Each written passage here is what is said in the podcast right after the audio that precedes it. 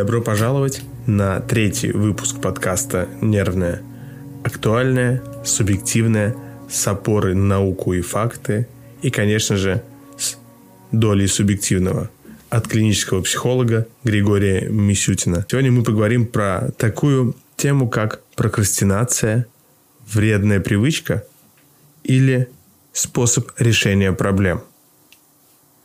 И думаю, здесь этот вопрос можно было бы адресовать вам, тем, кто нас слушает.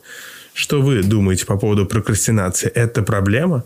Это вредная привычка 21 века? Или это какое-то решение проблем, которым мы не научились управлять? Ваши идеи будут полезны и вам самим, и нам, тем, кто размышляет над собой, стремится к тому, чтобы стать эффективнее и стать осознаннее. По мере приближения лета, возможно, не только я, но и вы почувствовали спад в мотивации, в силах, нехватка времени. Неудивительно. Э, у нас был непростой 2020 год.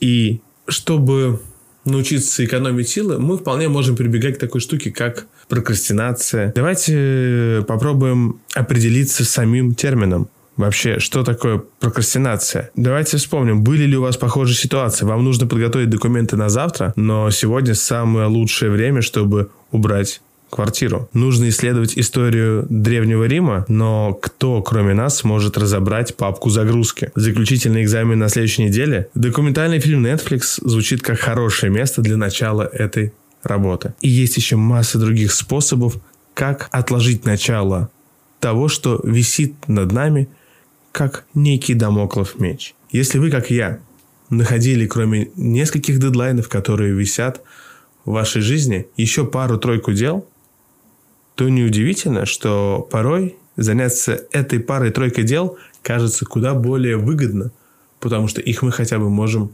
завершить. Мы можем почувствовать то, что получаем удовлетворение от того, что начали дело и можем его закончить. С дедлайнами все не так легко. Они висят над нами в нашей жизни, истощают нас и продолжат истощать в такое непростое и нервное время. Проблема прокрастинации заключается в том, что оно может привести к порочному кругу. Чем больше мы ждем выполнения, завершения этих дедлайнов, задач, которые вызывают промедление, тем более невыполнимым оно кажется. Чем более невозможным это кажется, тем меньше мотивации. Давайте проверим. Сейчас, когда вы задумались над тем, есть ли у вас такой порочный круг, какой ответ у вас получился? Так или иначе, кто-то из нас ответит на этот вопрос, что является мастером прокрастинации и может бесконечно чувствовать себя виноватым, потому что не вписывается по времени, недоволен собой и чувствует, что ленив, неэффективен и имеет плохую трудовую этику. Все это я считаю мифами о прокрастинации. Да, действительно, нам всем есть куда стремиться в плане совершенствования. Но одно только чувство вины и стыда, о несоответствии трудовой этики, о ленности как черте характера, о неспособности распоряжаться временем не приводит нас к эффективности. Поэтому не думаю, что хорошая стратегия быть слишком строгими к себе. Потому что, во-первых, может быть очень конструктивным откладывание. Если задача, которую вы решили выполнить, отложена после того, как вы были подвергнуты какой-то большой перегрузке, это вполне эффективное решение. Очень важно научиться не проваливаться в этом откладывании в бесконечность, чтобы не накапливать проблемы но воспользоваться короткой паузой действительно стоит. Отчасти на этом основана техника помодора или сделанных томатов. До сих пор многие из исследователей спорят о том, возможно ли использовать прокрастинацию как один из эффективных способов, чтобы почувствовать эффект потока и вновь погрузиться, например, в творчество. Во-вторых, прокрастинация – это не только про неумение укладываться в тайм-менеджмент. Это не только плохие навыки управления собой и временем. Это еще и способ реагирования на беспокойство. Стратегия избегания может быть вызвана тем, что мы перегружены и не можем позволить себе столкнуться с провалом. Мы можем испытывать фрустрацию, прежде чем начать что-то делать, так как не верим, что у нас есть нужное количество сил, чтобы пережить провал. Тогда выходит, что откладывание на потом – это не сама основная проблема. Это поверхностная оболочка проблемы, а само ее решение находится внутри. В том, чтобы мы могли верить в себя, чтобы мы могли уметь обращаться за помощью, чтобы другие поддержали нашу веру в себя. Главное понимание в том, что когда мы откладываем на потом, это какой-то сигнал, который поможет нам прийти к решению. Это не сама проблема, это один из красных флажков. Если прямо сейчас вы слушаете этот подкаст – и не занимаетесь чем-то еще, не спешите накручивать себя, что вы неэффективны и вам нужно срочно записаться на курс по тайм-менеджменту. Возможно, именно сейчас ваш организм, ваша нервная система испытывает перегрузку. Возможно, вы не восстановились от каких-то прошлых задач. Возможно, сейчас вас беспокоит какая-то из эмоций. Может быть печаль, может быть тревога. Тревога перед неудачей, печаль в связи с тем, что мы можем почувствовать себя разочарованными.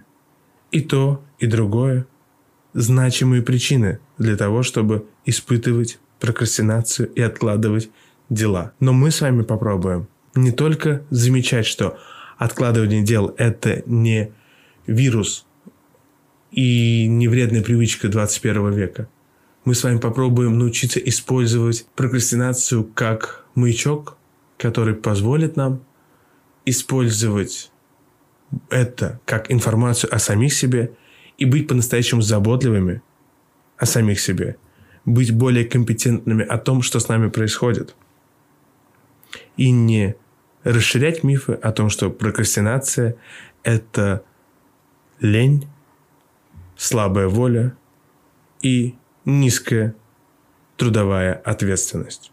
И пока мы будем с вами искать ответы на эти вопросы, кто-то из вас заметит, что дело не только в страхе неудачи, дело не только в отсутствии уверенности. Наверняка некоторые из вас узнают о том, что завершать дела иногда просто неинтересно. Иногда есть какие-то межличностные причины, чтобы что-то не завершать. Узнать об этом мы можем не только по подсказкам из подкастов, из книг, но и из исследования самой жизни.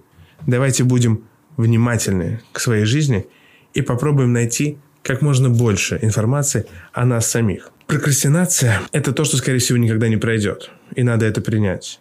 Но если мы хотим научиться откладывать свое откладывание, мы можем добиться мастерства и в этом. Потому что откладывая одну задачу, мы можем взяться за вторую.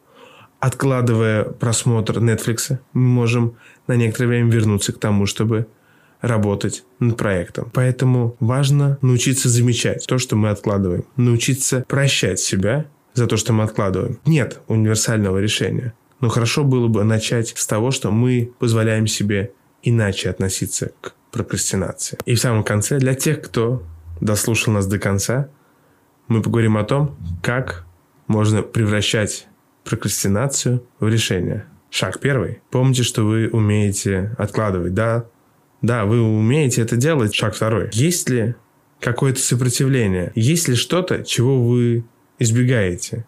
Есть ли какая-то задача, о которой вы не хотите думать или говорить? Хорошим сигналом будет то, что за этими ситуациями стоят такие эмоции, как страх, скука, разочарование, гнев, печаль. А возможно и что-то еще. Шаг третий.